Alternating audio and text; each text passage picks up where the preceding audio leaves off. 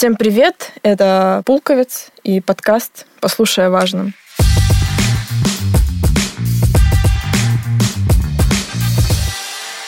Сегодня поговорим о ВИЧ с психологом, о том, как принять свой статус, рассказать о своем статусе и что делать, если у вас оказался ВИЧ. У нас в гостях Ольга Сергеевна Кутукова, клинический психолог Центра СПИД и инфекционных заболеваний.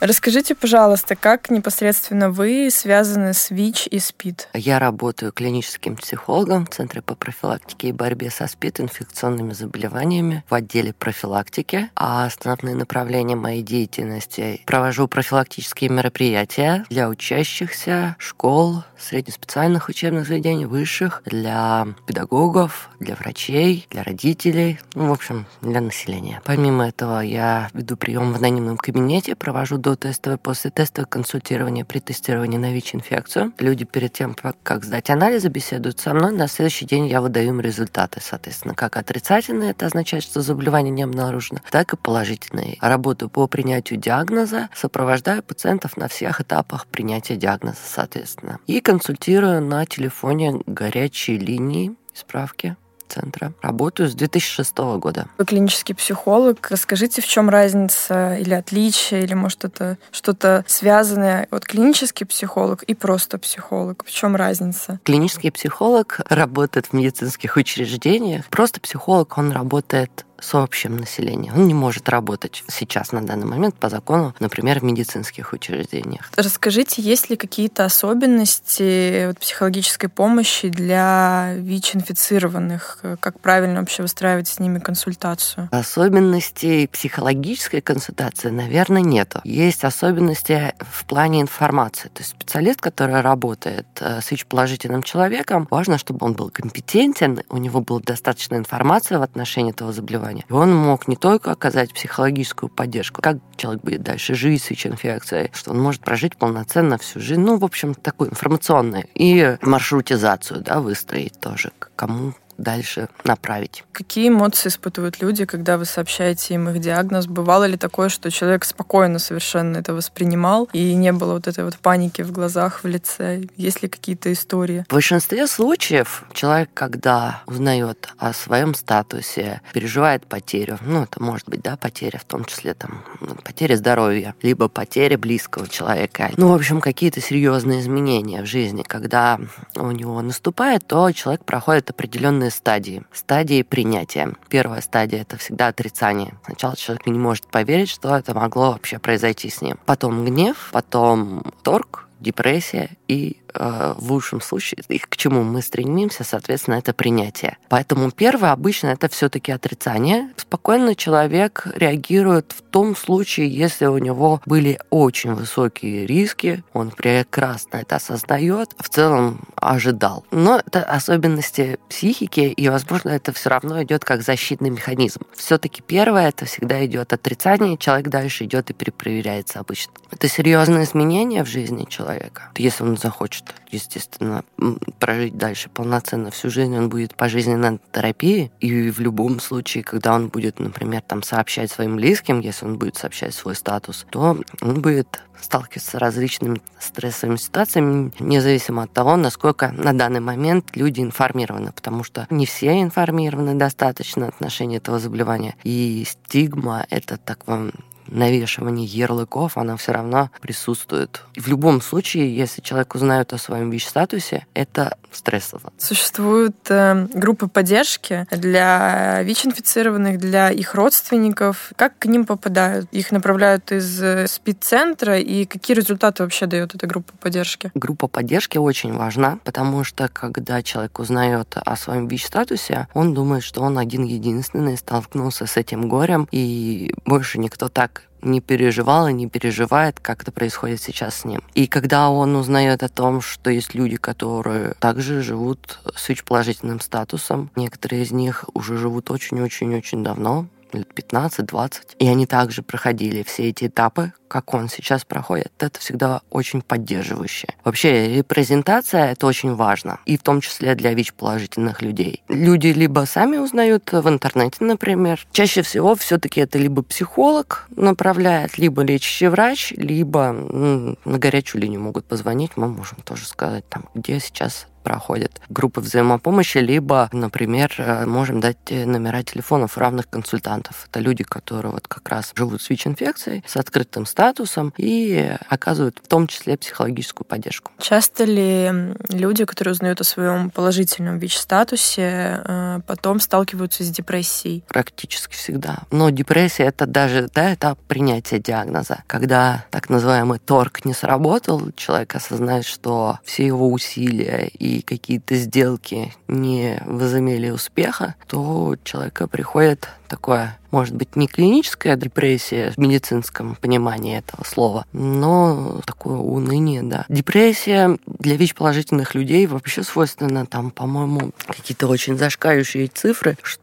то это состояние, что ли, у 80% ВИЧ-положительных людей возникает зачастую. У нас есть психиатры-наркологи, к которым можно также обратиться. Например, если у человека депрессивное состояние, он не справляется, могут помочь в том числе назначить там антидепрессант, например. Поэтому депрессия, да, в целом популяции человек сейчас достаточно распространена, но среди ВИЧ-положительных людей также. Как вы пришли к тому, что вот вы работаете в ВИЧ-центре? Вот почему именно в этой направленности? Это произошло совершенно случайно. Я закончила институт и искала работу. И знакомый предложил мне пойти на тренинг по эмоциональному выгоранию. Я пришла. И после трех дней тренинга мне предложили работу. И мне это показалось очень интересным. А потом в дальнейшем я уже полюбила свою работу, даже не представляю, чем еще могу заниматься. Подскажите, как психолог, работающий непосредственно с ВИЧ-инфицированными, вы сообщаете диагнозы. Что делать, если страх одолевает, э, что вот я могла заразиться ВИЧ или уже заразилась? Как вообще принять всю эту ситуацию? Важно начать действовать. В любом случае, важно либо позвонить кому-то, кто может ответить на ваши вопросы, либо пройти обследование. Не нужно вариться в этом. Неопределенность,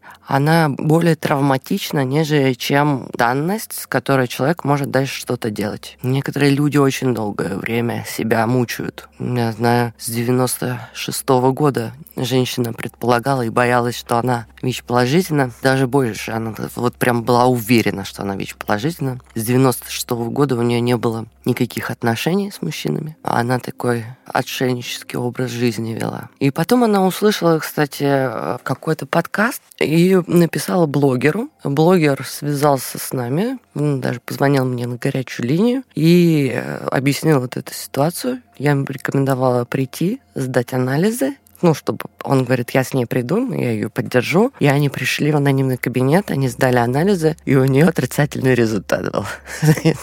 Жизнь ее изменилась, и пришлось, да, принимать уже другую данность. Поэтому важно всегда беречь себя, важно искать поддержку. Нерешаемых ситуаций не существует. Как часто к вам попадают в центр дети с ВИЧ? Я так понимаю, как правило, это когда передается ВИЧ от матери к ребенку, и вообще много ли детей наблюдается в центре? Как с ними работают? Мне кажется, около 300 детей у нас сейчас наблюдается, соответственно, с рождения до 18 лет. У нас э, есть гинекологи, которые сопровождают женщин на этапе беременности. У нас есть педиатры, которые сопровождают детей. Да, зачастую дети инфицируются либо во время беременности, либо уже после рождения при кормлении грудью. Если мама особенно не знает статус своего партнера и инфицируется уже после рождения ребенка, и меньшей степени, но все равно а, половой путь передачи существует.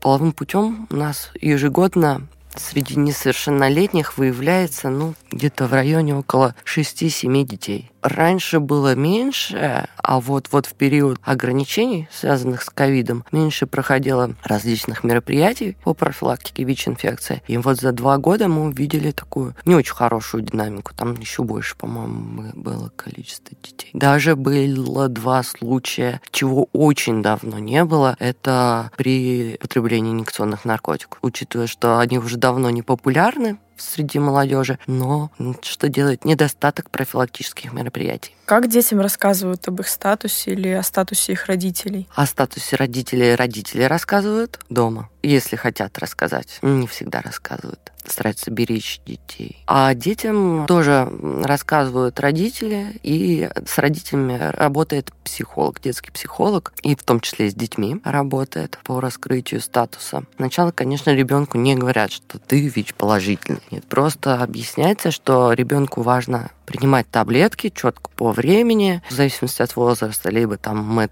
этими таблетками там а драконика там контролируем в крови или ну по-разному бывает. А потом объясняется, что вот да, нужно, да, действительно принимать препараты, потому что в организме есть вирус иммунодефицита человека, который нужно контролировать, и благодаря этим препаратам ты будешь также хорошо себя чувствовать, как чувствовал. Хотя усталость, она все равно тут же каждый день, четко по времени, нужно принимать таблетки. Поэтому усталость у ребят возникает от терапии, но, опять же, здесь важно получать поддержку либо от близких, либо вот в любом случае э, психолог детский у нас есть. И дальше, если все это не помогает, тогда к равному консультанту идти. Вы рассказали как раз, как ограничения да, повлияли на динамику, что не было профилактических мероприятий. Можно было заметить их эффективность, получается, в таком не очень приятном срезе, что нет этих профилактических событий и как бы вот такая вот динамика. Как вы думаете, в какой еще интерактивной форме можно интересно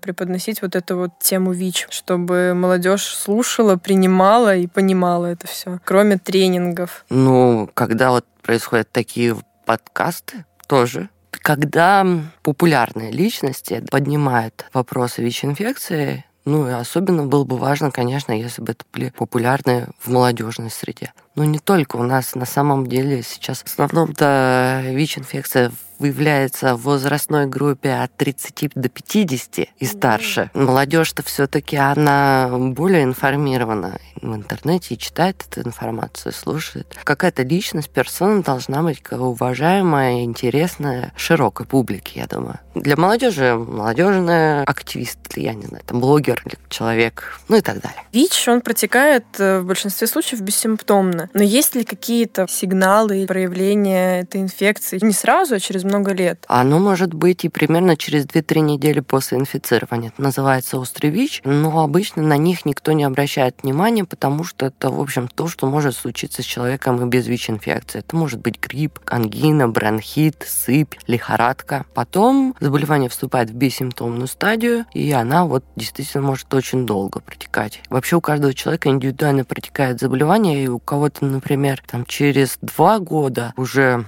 иммунодефицитное состояние, а у кого-то через 20 лет, если человек не принимает терапию. Ну, вот когда уже иммунодефицитное состояние, ну, человек может болеть какими-то сначала не очень серьезными заболеваниями, но долго. Потом все более серьезные заболевания. В итоге, если, опять же, не лечить, это может развиться туберкулез, пневмоцистная пневмония, онкологическое заболевание, органическое повреждение мозга серьезное. Ну, в общем, там серьезные последствия, которые, соответственно, приводят к летальному исходу, к смерти. Сам вирус живет в жидкостях, насколько мне известно. Однако при тех же поцелуях он не передается. С чем это связано? Это значит, что в той же слюне не находится клеток вируса? Вирус в слюне содержится, но он содержится недостаточной концентрации для передачи. Есть только э, четыре биологические жидкости в нашем организме, которые содержат вирус в достаточной концентрации для передачи. Это кровь, это семенная жидкость, вагинальное отделение и грудное молоко. И только если эти жидкости попадают в организм человека, риск инфицирования возможен. Если они не попадают в организм, то риска инфицирования нет. При поцелуях через слюну ВИЧ-инфекция не передается, при других контактах с биологическими жидкостями тоже не передается. Только три пути через кровь, любые незащищенные сексуальные практики от матери к ребенку. Допустим, я узнаю о своем статусе, я хочу рассказать об этом своим родственникам, как мне это сделать грамотно, чтобы и они от меня не отвернулись, и я потом в истерике не билась, что что-то не так сделала, я какая-то не такая. Первый момент. Часто человек, когда узнает о своем ВИЧ-статусе, ему хочется получить поддержку от всех. Иногда он начинает рассказывать всем подряд. И иногда это может э, приводить к очень к негативным да, ситуациям. Например, например, молодой человек узнал о том, что он ВИЧ-положительный, рассказал коллегам, а коллеги потом рассказали руководству и молодого человека попросили уволиться, но не аргументируя, что это потому, что он ВИЧ-положительный, ну, там, под другими предлогами. Поэтому важно быть готовым в первую очередь раскрыть свой статус. И важно понимать, что действительно, когда ты это сообщаешь, то, возможно, тебе самому придется оказывать поддержку. Особенно если недостаточно информации у близкого человека или не очень близкого. Ну, в общем, кому решил раскрыть статус. Если действительно хочется раскрыть статус, то я м- считаю, что для начала важно понять вообще, какая информация есть у человека в отношении этого заболевания что он знает. И исходя из этого уже дальше как-то строить диалог. Если мы говорим про родителей, то родители зачастую намного тяжелее переживают эту историю, нежели чем сам ВИЧ-положительный человек иногда, потому что они очень любят своих детей, да, зачастую, и интенсивность переживаний у них намного выше. Поэтому важно их подготовить как-то показать фильм какой-нибудь такой поддерживающий, показать, что сейчас тоже все по-другому, не так, как это было в 80-х в СССР. А откуда этот вирус в принципе взялся? Вот не в нашей стране, а вот вообще? Теории возникновения вируса, их множество. Когда-то, например, была теория того, что когда французские ученые изготавливали лекарства от полиомиелита, вакцину, они использовали биологические составные части обезьян, у которых был схожий вирус иммунодефицита обезьяны. И ряд ученых предполагало, что в ходе химических реакций вирус преодолел межвидовой барьер и стал опасен для человека. Потом посчитали, что она не актуальна, данная теория. Сейчас теория что в Конго есть тоже обезьяны, у которых тоже схожий вирус иммунодефицита. Обезьяны схожий э, геном. И в ходе предполагается разделки туши обезьяны, человек каким-то образом там травмировался и съел что-то недоваренное. Ну, как с ковидом и летучими мышами. И дальше он начал распространяться в республике Конго. Там были рабочие из Соединенных Штатов Америки. И вот э, предположительно, что нулевой пациент это был Стюарт, который летал из Америки в Африку, и это нулевой пациент северного полушария, не про Африку, да, про Африку там другой был нулевой пациент, Стюарт, он был бисексуален, и у него было очень большое количество сексуальных партнеров. И презервативы тогда не особо пользовались популярностью. В общем, таким образом вирус попал и в Европу, и в Америку. Дальше начал активно распространяться. Первые случаи СПИДа, непосредственно иммунодефицитного состояния как такового, были зарегистрированы в Америке, а в Лос-Анджелесе, в Нью-Йорке. Э, среди мужчин, практикующих секс с мужчинами, это были мужчины в возрасте приблизительно 27 лет, которые ранее были абсолютно здоровы, и все было у них в порядке, и тут, откуда ни возьмись, у них возникает пневмоцистная пневмония. И врачи, в общем, недоумевали, как такое могло произойти, потому что большинство, ну, грубо говоря, иммунодефицитных состояний уже были изучены, были понятные причины, а пневмоцистная пневмония, она развивается именно когда у человека иммунодефицитное состояние. И изначально э, врачи предположили, что это геассоциированное заболевание. Но дальше они увидели, что женщины, партнерши этих мужчин, дети, рожденные от этих женщин, и люди, которым часто переливалась кровь, у них также также развивается подобное иммунодефицитное состояние, которое дальше было названо СПИД, синдром приобретенного иммунодефицита. Соответственно, определились путями, что это незащищенные сексуальные контакты от матери к ребенку и через кровь. Потом Люк Монтанье в 1983 году выявил непосредственно сам вирус. В 1986, по-моему, появились тест-системы, и дальше уже начали появляться препараты лечения ВИЧ-инфекции. Какова вообще сейчас тенденция вот в изучении ВИЧ, в заболеваемости? Мы идем в какие-то положительные стороны или нет?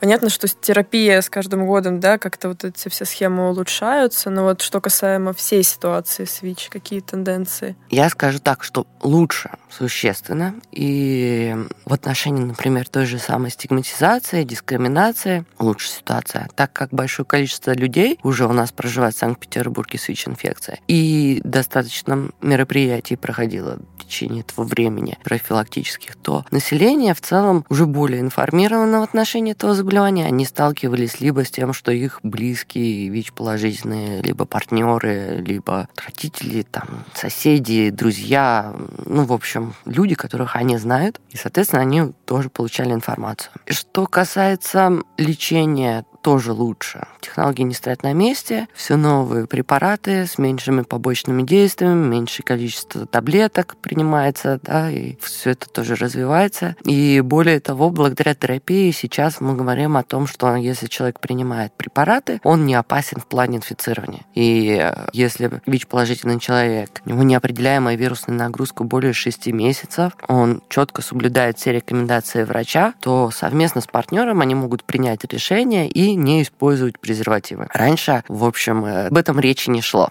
Сейчас уже достоверно известно, что это так, и партнер остается здоровым. У нас много дискордантных пар, где один партнер положительный, другой отрицательный, и вот при условии соблюдения всех этих рекомендаций партнер остается здоровым. Что касается вакцинации, ну, я могу сказать, что в 2006 году, когда я устроилась на работу, я участвовала в международной конференции, на которой сказали, ну, лет через пять вакцину точно изобретут. В прошлом году я была на международной конференции, где тоже один из ученых сказал, ну, лет через пять вакцину точно изобретут. Поэтому с вакциной пока все сложно. Надеяться на нее пока мы не можем, но зато все равно благодаря терапии это хроническое заболевание контролируемо, и ВИЧ-инфекция это, наверное, самое изученное заболевание из тех заболеваний, которые известны человеку. Досконально, доли поперек. Просто пока еще мы с точки зрения вакцинации не справились с самим вирусом. С точки зрения распространения напряженная у нас все равно ситуация по ВИЧ-инфекции эпидемиологически, потому что продолжает каждый год выявляться в Санкт-Петербурге, например, до 3000 новых случаев ВИЧ-инфекции, то есть каждый день в среднем 10 человек узнают о том, что они являются ВИЧ-положительными. Конечно, это не так, как там в начале 2000-х, когда у нас там за один год 2001 сразу 10 тысяч, но стандартный прирост 3000 это... Такая неприятная цифра. Это учитывая то, что еще многие не задают и не знают о своем статусе, то есть их еще больше. Сейчас у нас э, выявлено больше 60 тысяч с 87 по нынешний период с ВИЧ-положительным статусом проживает в Санкт-Петербурге больше 47 тысяч. И ученые говорят, что чтобы точно узнать приблизительное количество ВИЧ-положительных людей, то есть получать 47 тысяч, нужно умножить на 3. И это получается, что где-то даже больше, чем ну, приблизительно 1% населения ВИЧ-положительное. Есть ли история, что терапия может быть несовместима с какими-то другими лекарствами, которые там выписывают по каким-то другим болезням? Важно консультироваться со своим лечащим врачом, потому что, да, есть препараты, которые могут снижать концентрацию препарата, а этого делать нельзя. Или какие-то другие побочные действия. Но, в общем, да, важно, когда назначают какую-то терапию, другую, проконсультироваться со своим лечащим врачом, обсудить этот вопрос, и врач скажет, что да, все в порядке, принимайте, либо скажет, что нет, лучше вот принимать вот это вот. Спасибо вам большое. Это было на самом деле очень интересно и познавательно. Я думаю, что те, кто будет нас слушать, интересно будет узнать точку зрения психолога в этой теме, потому что мне кажется, что как раз психолог это первый человек, который идет вот э, рядышком с теми, кто узнает о своем статусе. Ну, мы стараемся, стараемся оказывать поддержку всем особенно тем, кто просит этой поддержки. Спасибо вам, что пригласили. Это был подкаст «Послушай о важном». Если вам было интересно и понравилось, то мы будем рады обратной связи в группе «Дом молодежи Пулковец» или любым удобным для вас способом под выпуском этого подкаста.